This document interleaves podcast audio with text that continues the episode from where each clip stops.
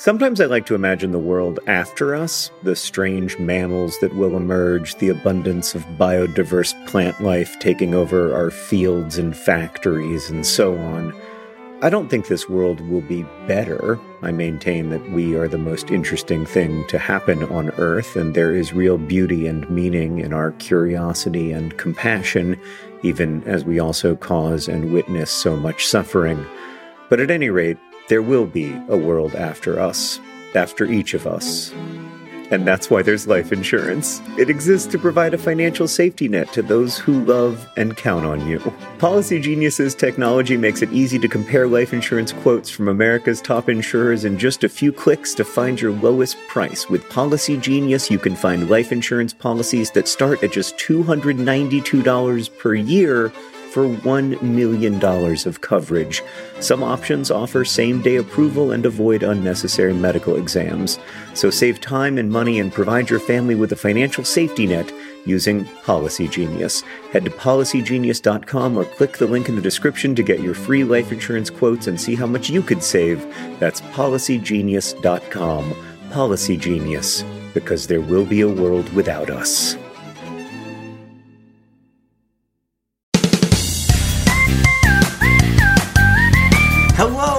Welcome to Dear Hank and John.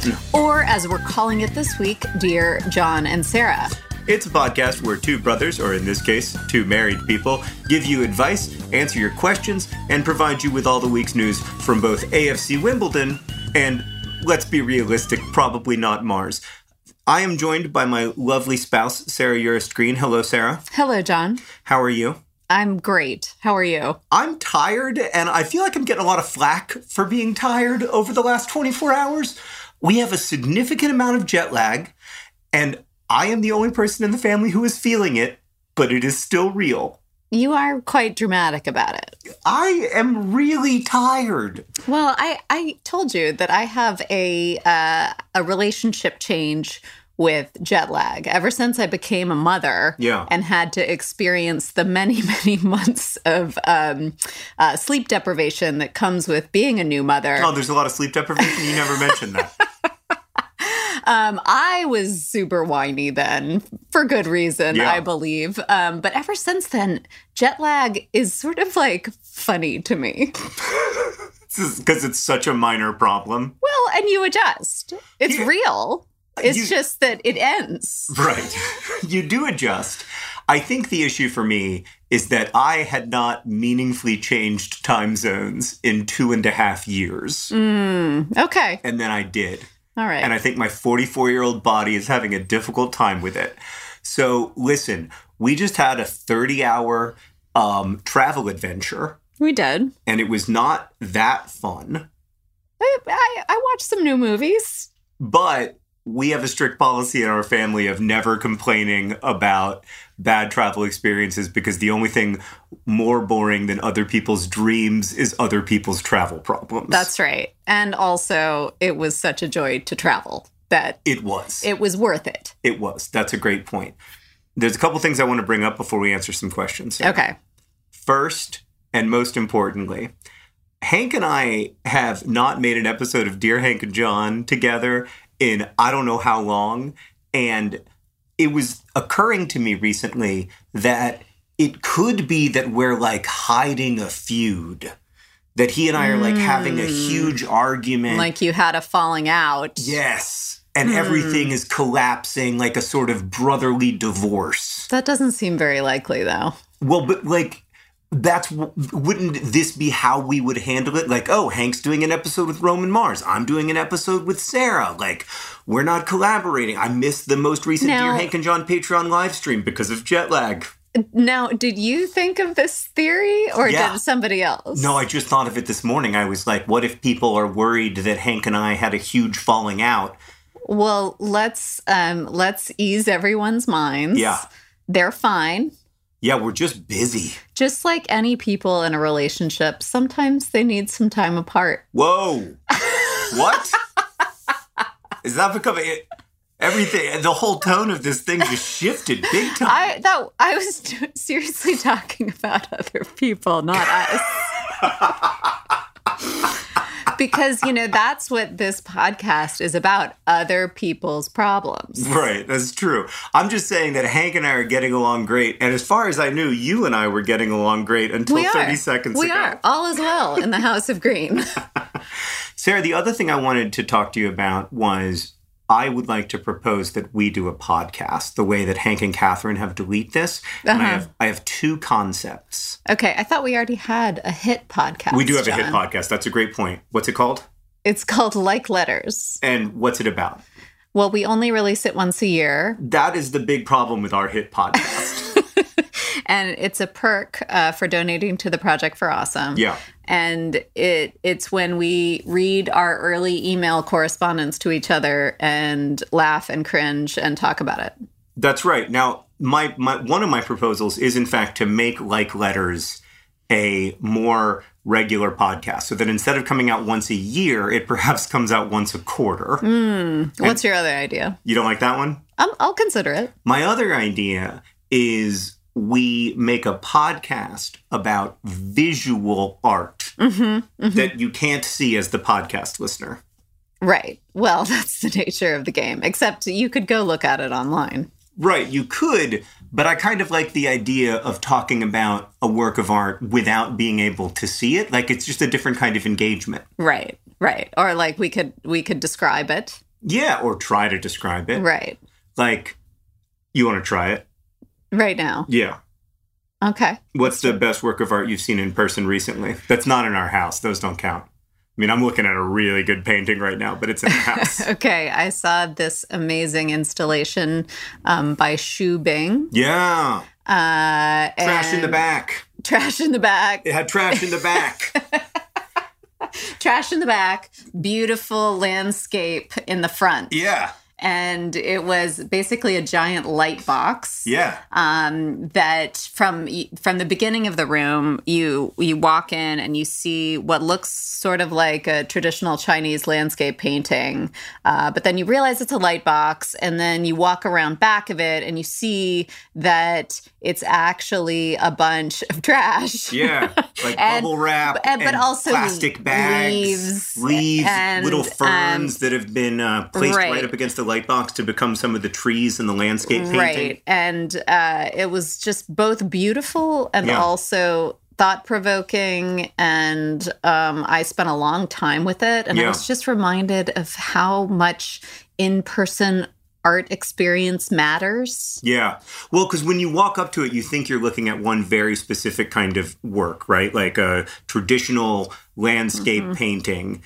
And then you walk around the back of it and you're like, oh, wow, this is something completely different. This was made largely out of like trash and discarded items. That's right. And I think like, especially now, art has to make an argument for its physical existence. Right. You know, like that is an experience that even in VR wouldn't be that good. Right. You know, you got to be able to sense light changes. Yeah. You got to be able to see depth. Right. And like feel what it's like to walk around the room and see something from different angles. Yes, I realize it's sort of VR, but it's just not the same. It's not. It's very hard to make that token non-fungible. Right. Yeah. I also loved that work. That was one of the highlights of our entire vacation, actually, was getting to see that one piece of art and the just complete surprise of walking around the back of it and seeing that it was made out of like bubble wrap and discarded blue plastic bags from Walmart or whatever. Yes. So bravo, Xu Bing. Good work. That's our podcast. It's called... We're going to call it, for the time being, Untitled. And but it has to be Untitled with those brackets. Untitled podcast. It has to be... I'm sure that exists. Oh, you know what was the best work of art I saw recently? What? Sorry, we will get to questions from our listeners. The best work of art I saw recently wasn't a work of art. It was a wall label. Okay. And instead of saying what wall labels always say about artists in, you know, but instead of saying what wall labels always say about artists in ancient Egypt or in Africa or in the Islamic world or whatever, it always says anonymous. Or artist unknown. And what this wall label said was artist once known. Right. To emphasize the fact that it was a kind of failure of the way that we imagined history. Or record history. Or recorded history.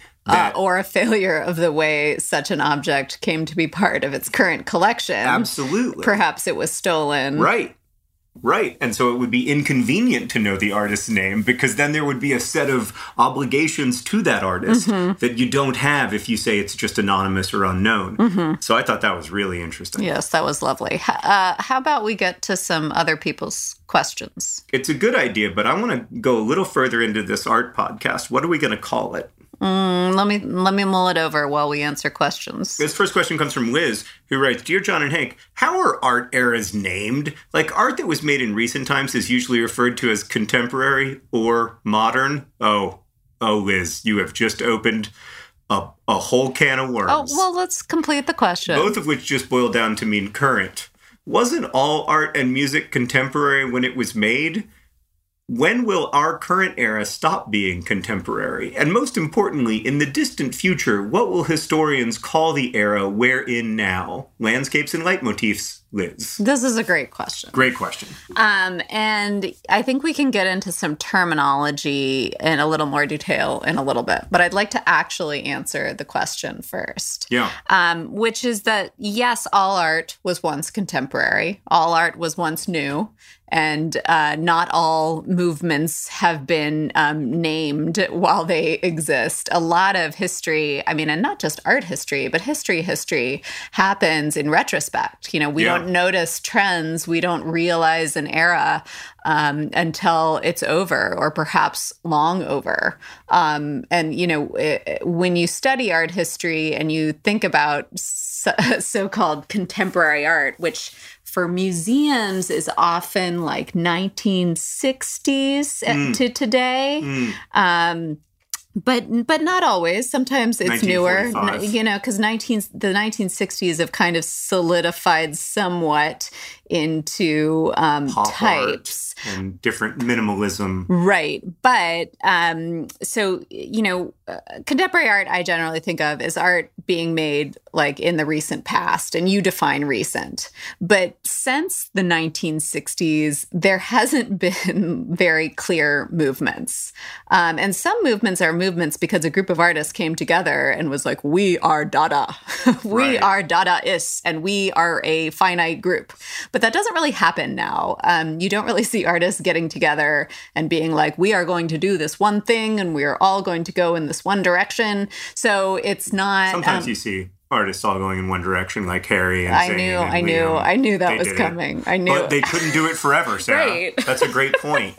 You know, eventually. So it's history that decides. They had to go in five directions. It's actually you as part of that history making, because if you go out and see a bunch of art and you write a tweet, or let's say, or make a TikTok that's like, hey, you know, I went to see all the art in New York City today, and I've decided that this is the movement that is happening. This is the prevailing trend amongst all of this wild and crazy art that I saw. And then you name it. You know, like maybe it's the banana movement or whatever. And like, and if enough people get behind you and was like, this is the bananas movement, then it might be recorded as such eventually. But, you know, it's different. Sometimes like it's like if you think back about a lot of the art that was popular, say, in the 1990s, a lot of it now we think of as being about identity politics. Mm-hmm. OK, so like but that wasn't something that sort of happened all of a sudden. Right. It was something that began to happen and began to be noticed. And then like later, bang, that's what the 90s was. Yeah, this is very similar to the way that we talk about eras in history, or the way that we talk about generations, right? Like, how do generations get names and get defined is actually really often quite complicated, and it involves a lot of guesswork, you know, like I always thought that Hank was Gen X, but it turns out he's elder millennial. Not because Hank changed, but because sort of our understanding of generations changed. I actually think Hank, I am like, Hank is just, we're about the same age. Yeah, you're like six months apart. We're like 6 months apart, but I think I'm Gen X. Yeah. I'm like baby Gen X. Yeah. And he's elder millennial. Yeah, but that's I'm mostly on the cusp. I would argue that's mostly because of your vibes. Like I would argue that if Hank had your personality, he would be elder Gen X. I mean, baby Gen X. And if you had Hank's personality, you would be elder millennial. I'm trying not to be insulted here. It's good. I'm super glad I didn't marry a millennial. Aren't you? Yeah. Nothing against all the millennial listeners out there. You seem lovely. Yeah, so I think Liz... Jeez, John, way to alienate 80% of your audience. Good job. So Liz, the only other thing that I will add is that the term modern, when it comes to art, like you are definitely using it correctly, because anything modern, as we know, is sort of fresh and new. Mm-hmm. But when you say modern art, that actually refers to a specific span of time. That aligns with like the modernization of cities, industrialization, the Industrial Revolution, like from like the 1850 to 1950. Okay, like that's a long span of time. Yeah. But as cities changed, as like culture moved from being more rural to urban, more artists were gathering in cities. Art changed a lot while cities changed a lot. And so like in general, we went from say like more academic realistic style painting to crazy art, more abstract art, trying new materials. So like that, there is an era called modernism in art, and different countries, different parts of the world had different modernisms, had like modern art in different places. But when modern art is used, that's what it means. Something you didn't want to know. Sorry. But that is really, I think that's really important, because a lot of people say modern art is a way of saying contemporary art, and there is a distinction. Or abstract art. Right. And there is a distinction. Modernism was not just an artistic phenomenon. It was a really broad historical phenomenon. I mean, the example of it that I always use is that in 1800, globally, over 95% of people lived on farms. And in 1950, globally, fewer than 50% did. Mm-hmm. And that shift was really dramatic, because the Industrial Revolution radically reshaped the human story. Right. Like, so, of course, it changed art. Yeah. Like the Columbian Exchange did before it, like the Agricultural Revolution, which wasn't really like an event, but that also changed things. And so these big seismic shifts in the way humans organize themselves are always reflected in our artistic traditions. Mm-hmm. And also, when you say modern art, we all know what you mean. So even if you're not referring to like that time period of art, most people know anyway. You know, my favorite historical example of this, Sarah? What? The way that I think about it is that in 1914, we thought that we were in a period called the Great War. Right. And then later we realized that we were in a period called World War I.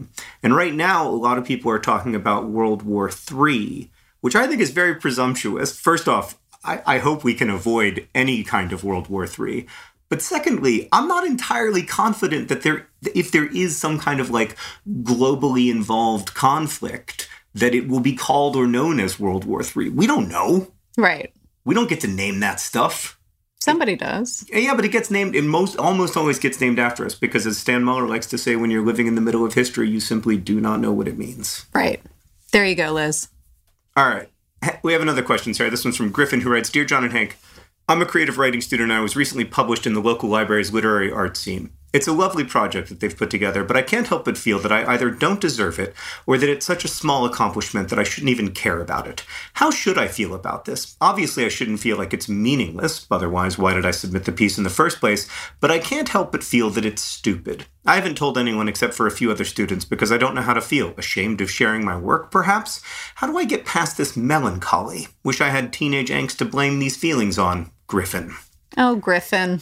I remember this feeling. I mean, I still get this feeling to an extent, but I don't. Yeah. I read this question and I was like, I want to talk to Sarah about this, because I don't know if you get this feeling, but can I describe it to you? Sure. I mean, I think Griffin has, but let's hear another angle. Here's my experience of it. Like, I remember the first time I was on NPR, like the like nationally. Mm-hmm. I'd written this like 1-minute, 40-second long commentary. And this was after years and years of writing for the Chicago-based NPR station. Mm-hmm. But only people in Chicago would hear that. Mm-hmm. This was a national thing, and it was a really, really big deal. Big deal to me. But I also had this feeling the first time I was published in book lists, the first time I, you know, had experiences like Griffin's having here, where mm-hmm. I published something, I would have this feeling where I would be really excited about it and really proud that it got included or that it got chosen or whatever. And then it would air or get published. And like within 15 seconds, I would feel this, what Griffin describes as a melancholy. Mm-hmm. I would feel like, oh, well, that was disappointing. Mm-hmm. Mm-hmm. That's not very good. That's not a big deal. Right. That doesn't really change anything. Right. And I remember after that first NPR commentary, I just like sat in my chair in my basement and I was like, well, I made $40. Well, I mean, so what I think is interesting here is like I'm feeling this impulse to minimize accomplishments, which I think is very natural. You know, like I think we may be internally proud of something, but when someone else brings it up, all of a sudden you hear it through their voice, and all of a sudden you feel stupid, right? Or like it's really small. This definitely happens to me, and I think it can be hard to have someone else know about something. It's a vulnerability, feeling mm-hmm. proud. Mm-hmm. I think. Yeah.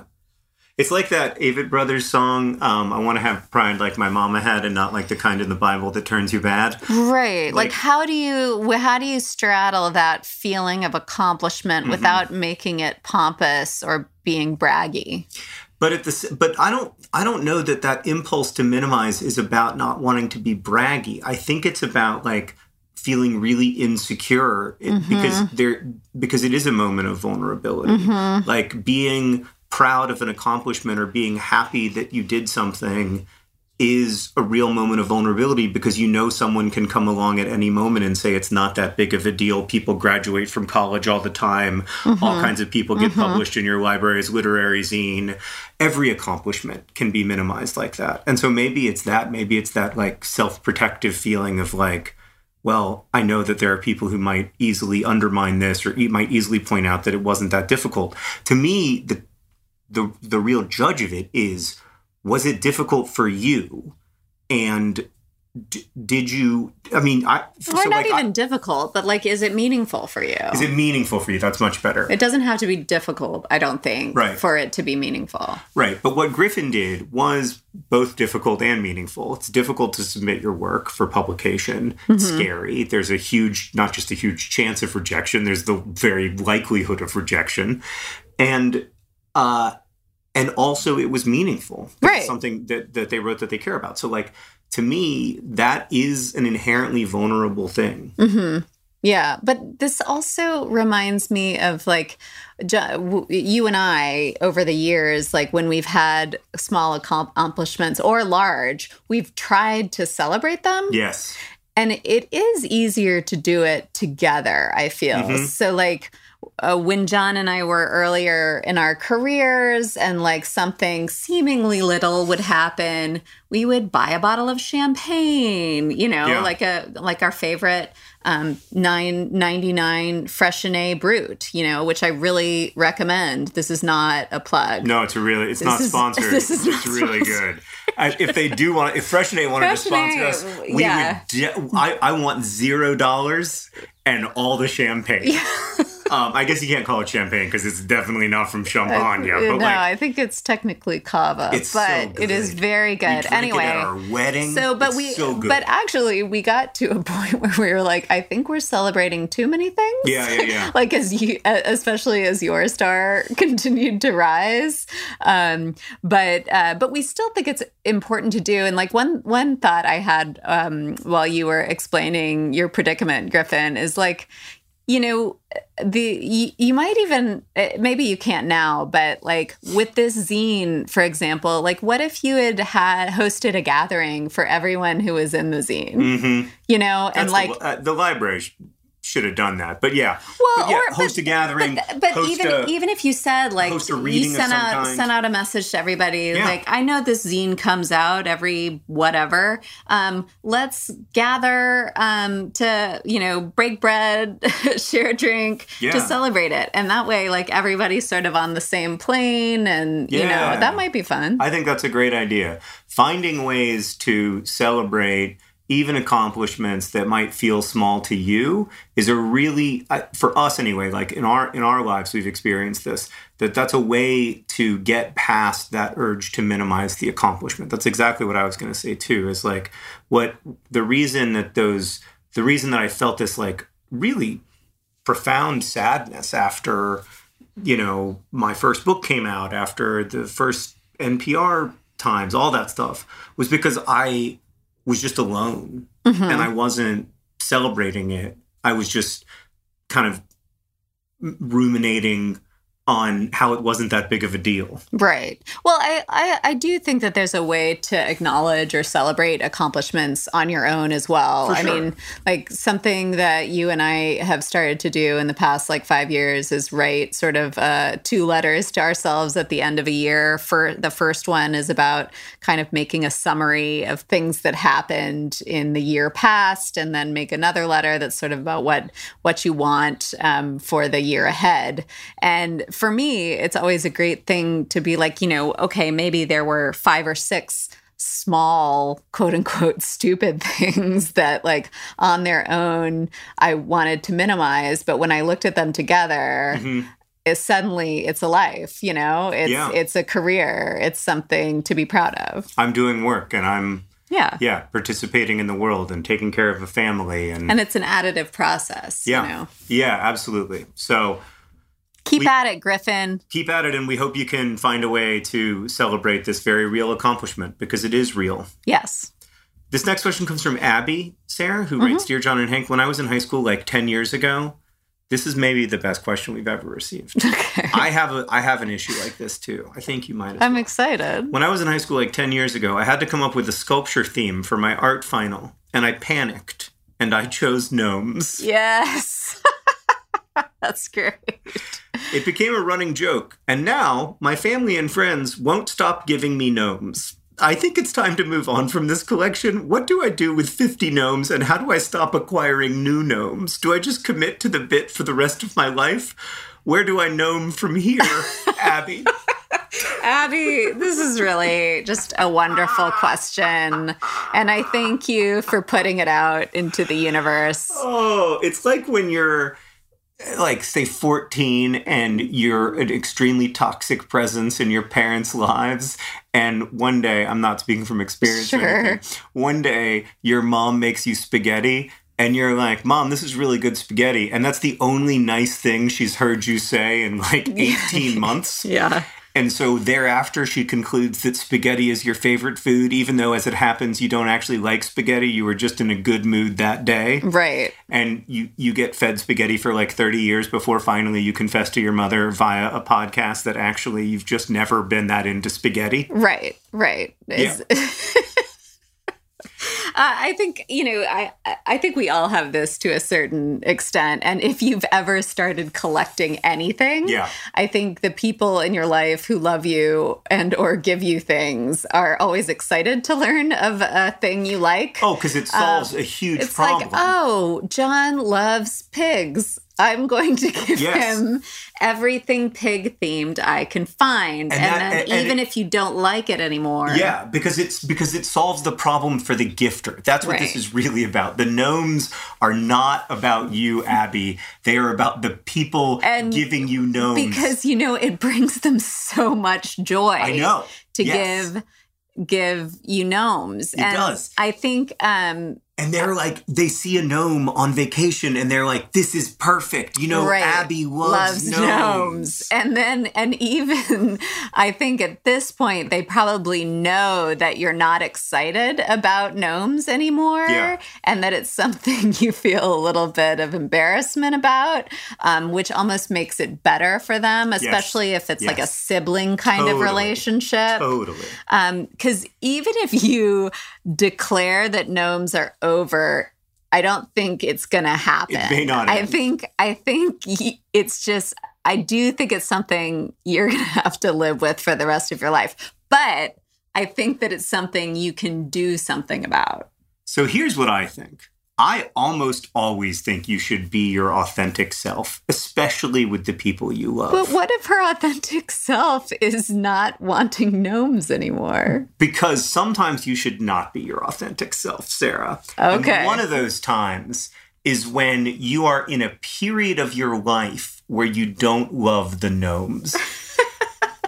Stay with me here for a second. Okay. I think the gnome thing for Abby is going to be a sine wave. I think there are going to be periods like now where Abby is like, this is ridiculous. I never liked gnomes. Mm-hmm. I panicked once in high school and became a gnome person. Yes. But then I think there are also going to be periods where Abby's like, this is hilarious. Yes. I have one of the largest collections of gnomes in the world. Right. And I think that going through that cycle. Sine wave. Sine wave occasionally means can't fully be your authentic self. But you're not. The only reason you're not being your full authentic self, Abby, is because you know there will be another peak where you are like, just kidding. This is hilarious. I cannot believe that this happened to me. Okay, I agree. But I'd like to add something to this. Great. Abby, I think you can make it more your own, this collection. Mm-hmm. So, I think you can think about a clever way to display it. Mm-hmm. Not just sort of on a shelf, but maybe you find some sort of glass container or plexiglass enclosure where you kind of stack them all in an interesting way. Inspired by Ai Weiwei, you could dip them all in the same colored paint and make it like you've sort of reclaimed the gnomes. Yeah. Or inspired by Ai Weiwei, you could photograph yourself dropping the gnomes from a great height. Yes, and smashing the gnomes on the ground below you and just say to your family, listen, I love gnomes. I need them to keep coming because I'm making this art series. Make videos of the gnome smashing, and then if they still give it to you, then you can smash some more. Yeah. You can say, this doesn't mean I don't love gnomes. It just means that I've decided that energy being neither created nor destroyed, I've decided to change the form of the gnome. The only other thing I could see is if you don't want to do something so dramatic, is if you can somehow state you're trying to find the world's smallest gnome. So at least it doesn't take up a lot of room.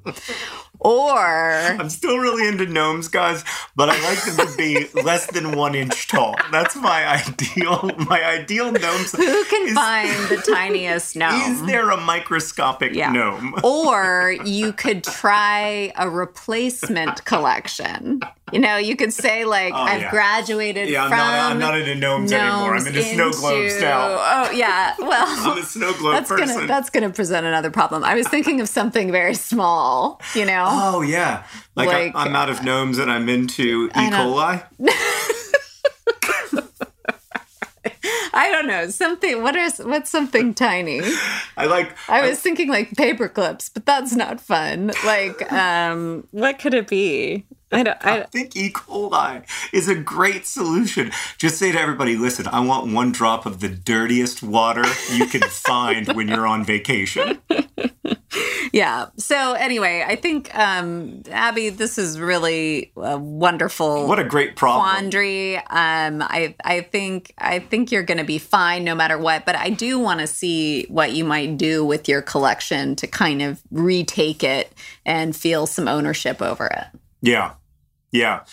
But the main thing here, Abby, is that you have to keep collecting gnomes for the rest of your life. I'm not here to tell people how to live their lives, except in this one case. Well, but it's sort of you can only control the things you can control. Yeah. This is not something you can control. That's true. All right. The cat is out of the bag. The gnome is out of the bag. Sarah, I've just been reminded that we need to mention our sponsors. Today's podcast is, of course, brought to you by Abby's Gnome Collection. Abby's Gnome Collection. It's growing. P.S. Abby, why didn't you include your address so I could send you a gnome? Yeah. Today's podcast is also brought to you by Freixenet. It's delicious. It's inexpensive, and it's perfect for celebrating all of your accomplishments, small and large. Additionally, today's podcast is brought to you by Freixenet. I'm really trying to angle for a proper sponsorship here, Sarah. Freixenet. Guess I didn't do good enough. Huh? You did great. It's crisp. It wins the blind champagne tasting test that we do, like, say, every other New Year's Eve. It wins every year. It beats Dom Perignon. It is the best bubbly available. Today's podcast is also brought to you by modern art. It's not just fresh and new. It's actually a finite span of time in which art was created. Fresh and new is a really good idea for Freixenet's new bubbly, sparkling canned wine brought to you by Sarah and John. Fresh and new. We will sponsor you. Please sponsor us. We also have a Project for Awesome message. It's from Aunt Jean to Arthur Tig and Allison Violet. Dear Arthur and Allison, you are just a little bit too young to start listening to this podcast, but I know in no time at all you'll be singing about anglerfish and quarks and counting down to the March launch, and then, in a little bit longer, you might cry and laugh with Hazel Grace and ask your parents when they're taking you to Amsterdam. Maybe even one day soon you'll cheer for AFC Wimbledon, though neither your moms nor I will know what to do with that, since we are more like the athletes of the Quiz Bowl variety. I'm sorry that you were born in a world in which we let the 4.5-star Kauai-o'o bird go extinct. I'm sorry you had to learn to walk and talk during such a decidedly one-star plague. I'm sorry our collective efforts to decrease world suck never seem to be enough. I do know that you two will be okay, though. Not just because of your inextinguishable capacity for wonder, or because you'll be lucky enough to see the 5-star Halley's Comet cross across the sky in 2061, or even because of the existence of people like the scientists of the Vavilov Institute who protected the seed potatoes to save people they did not know. It's all that. But it's also that you both happen to have undeniably 5-star moms, and for that you are very lucky, and you'll never walk alone. Please hug your moms, Catherine and Nora, for me. I love them and you very, very much. Oh, that's so sweet. This episode of Dear Hang John is brought to you by Thrive Market. Thrive Market is there to help you maintain the kinds of habits that you want to have. For me, I need to have the right kind of food in the house or I will eat whatever. Oreo recently sent me some free fancy Oreos. They were weird. I ate all of them. I ate all of them in a week, and it was a problem. I can't do that. I need to have healthy, good stuff in the house, and Thrive Market can help you have healthy habits. It's a great go-to for all your grocery and household essentials, and the convenience of getting everything online and then just quickly shipped to the doorstep. It's a huge time saver. Thrive Market carries brands with great ingredients and sourcing methods. They got Amy's, Banza, Burt's Bees, Chobani, Honest Kids, Kind, Mike's Hot Honey, Oatly, Olipop, Poppy, Salt. I've never heard of salt, but it's got 2 A's in it, so it has to be good. And as a Thrive Market member, you can save money on every single grocery order. On average, you can save over 30% every time. And they also have a deals page that changes every day. When you join Thrive Market, you are also helping a family in need with their 1-for-1 membership matching program. You join, they give. Join in on the savings with Thrive Market today and get 30% off your first order, plus a $60 free gift. I enjoyed my $60 free gift. I was surprised by it, and it was the kind of thing I wouldn't have bought. And then now I'm on the ghee train. They gave me free ghee. And I was I don't know what ghee is. But then I was oh, this is great. It's like butter, but it's different and more spreadable. Go to thrivemarket.com/DearHank for 30% off your first order, plus that free $60 gift. That's Thrive, Thrive, market.com/DearHank, thrivemarket.com/DearHank.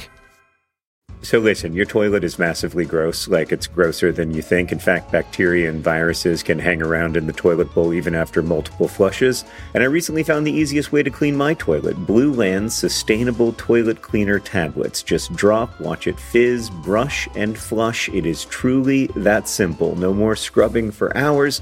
Plus, the tablets are plastic-free. Blueland is on a mission to eliminate single-use plastic by reinventing cleaning essentials to be better for you and for the planet with the same powerful clean that you're used to.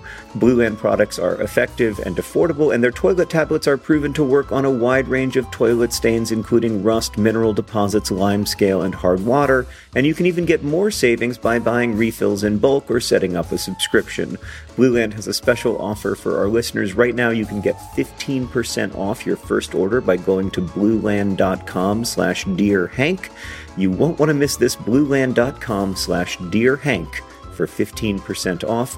That's blueland.com/DearHank to get 15% off.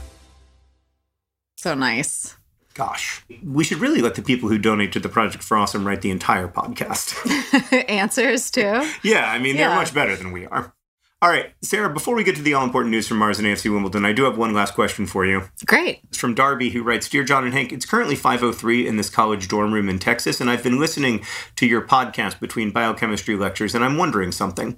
I know y'all memorize a lot of quotes and song lyrics and keep lists to remember them, and I do as well, but I am particularly interested in Latin. Do you like to learn Latin phrases? One of my central mantras is inventas vitam luvit. I'm really good at pronouncing Latin. You did take Latin. It's one of the things I'm known for. I took Latin 1 3 times. I took Latin 1 in 9th grade. I got a C-. Then I took Latin 1 in 10th grade. And then I took Latin 1 in college. Okay, let's try. Give it your best shot, John. Inventas vitam luvit exculius per artis, which translates to let us improve life through science and art. I thought you would appreciate that. I find that both of you follow this notion beautifully.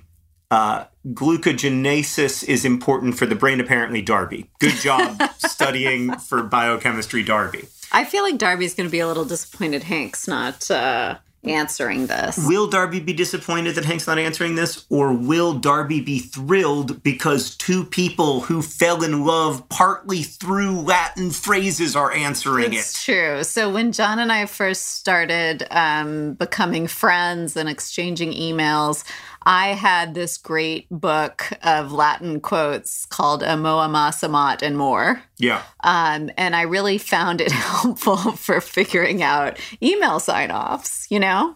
Because it sounds pretentious and a little silly now. It doesn't sound pretentious. I think it's super cute. But it would be pretentious. It gave you, John, the recipient, like a little something to look up. Yeah. You know? Yeah. You could figure it out. Yeah. I think it started because we were talking about how we both liked Rushmore. Yes. And there is a line in Rushmore where Max Fisher, the main character, like saves the Latin program at the school. I saved Latin. What did you ever do? Sic transit gloria. Sic transit gloria, glory fades. That's the line that he uses to try to woo this teacher. Yes. And sic transit gloria is such a great classic observation. There are so many, though. Like, I have so many favorite Latin phrases. I did a whole advertisement for PolicyGenius just on the Latin phrases that were on sundials. Like, memento mori is the most famous one. Like, remember that you must die. But there's also ones that are like, it's later than you think. Yeah. That's so good. Yep. And there's also the ne bastarde corporatorum esse, which is actually, my Latin is also poor. Really good. But it's don't let the bastards get you down. Yeah. That's a good one. Don't let the bastards get, that's like new Latin, you know? Like. Oh yeah, it's not pure. Yeah, but it's almost better. There's also ars longa vita breva. Art is long, life is short. Yeah, although I have an issue with that one. You do? Yeah, art is also short. I know. In the scheme of things. But it can last longer than life. Yeah, but this, like, the using art as a way of, like, grasping for immortality feels very... It's a little empty. Very passé. It feels a little Picasso-y. Yeah. Something feels like late 19th, early 20th century. That's the vibe I get. A little heroic. Slightly patriarchal. Yeah. I don't know why. Yeah. I'm a big fan of natura non constristatur, which means nature is not saddened. Mm. Like when... Nature don't care. Yeah. Nature's good. Nature doesn't care much. I think it does, though. But that's another one that feels a little more 19th century than it feels now. Because I think nature cares a heck of a lot. Right now, nature is like, I do kind of wish you would make me less sad. Yeah. And there's, of course, amor vincit omnia. love conquers all, which is a little cheesy, yes. Yeah. But I think what I like about it is the follow-up that comes after it, which is... Et nos sedamus amori, and so we shall yield to love. Right. Which is the much lovelier part, I think. It's so lovely that it's written on the inside of both of our rings. Yes. All right, Sarah, it's time for the all-important news from AFC Wimbledon. As you'll remember, Sarah, AFC Wimbledon have not won a game in April, but they also did not win a game in March or in February or in January. They are the only team in the top four leagues of English football not to have won a game in 2022. They finally, sadly, parted ways with beloved manager Mark Robinson. He's an amazing person. But they just can't keep you if you don't win, right? Yeah. And it's really sad. I think it's really sad for him. It's really sad for the fans. Nobody's happy about it. It's just... And the players liked him too, right? Yeah. And so it's just a sad situation. I mean, it's just, so we're now down into 22nd place. We are 4 points away from safety in 20th place. And even though AFC Wimbledon have managed these sort of like miracle turnarounds year after year after year since being promoted from League Two, I have to say that this feels different. I feel like the pain that is felt... at AFC Wimbledon's losing streak needs its own Latin phrase. It does. It does. Perhaps some listeners can suggest one. Yeah. It's just been really hard. There are 5 games left in the season, and it's hard to imagine how a team that has not won in 22 games is somehow going to win enough games of their final 5 to survive. I guess it's possible. Yeah. But it's very hard to imagine. And so it's really sad, man. I mean, I just don't see how we can survive this year. I know we've had these miraculous last day stay-ups for season after season.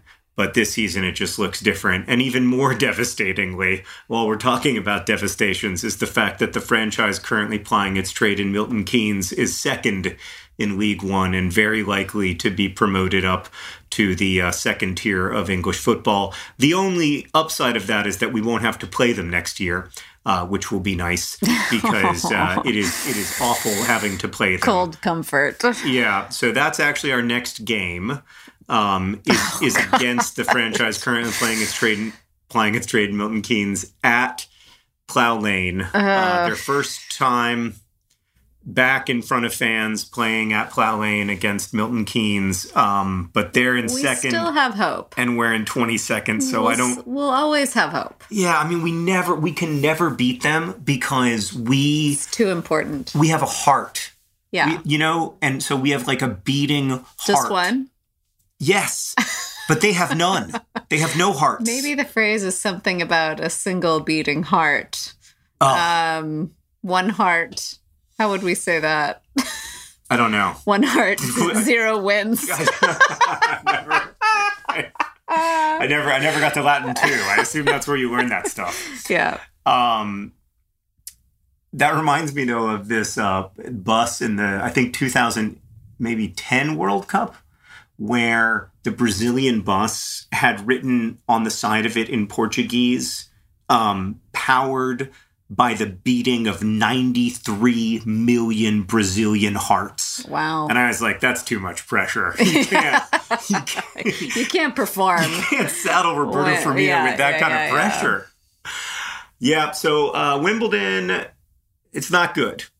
Mars, I don't have anything to share, I'm afraid. It's still doing great. Mars is up to Mars stuff, Mars don't care. That's actually true. Not nature. It's true. Nature is not indifferent to our sorrows, but Mars truly is. Yes. Thank God that there's something out there that doesn't really care how we're doing. Can we mess up Mars? Probably. Yeah, well, let's hope. It is currently rumbling with mysterious Marsquakes that we have not previously understood. And there are also more Mars quakes than we understood. And the sort of like best guess is that there is ongoing volcanic activity in Mars, which is interesting. In Mars? On Mars? Well, I get, most of it's under the surface. In. Okay. But I don't, prepositions are so inadequate to the problems that we face as a species. This is one of my high horses that I like to get on. But yeah, so we'll talk next week about Mars quakes. Is Hank going to be back? No. No? No, I have one more week without Hank. Is it me? We'll find out next week. Thanks for making a pod with me, Sarah. Thanks for having me, John. And thanks to everybody for listening. You can send us your questions at hankandjohn@gmail.com. This podcast is edited by the brilliant Joseph Tuna Medish. It's produced by Rosianne Halls-Rojas. Our head of community and communications is Julia Bloom. Our editorial assistant is Deboki Chakravarty. The music you're hearing now and at the beginning of the podcast is by the great Gunarola. And as they say in our hometown, don't forget to be awesome.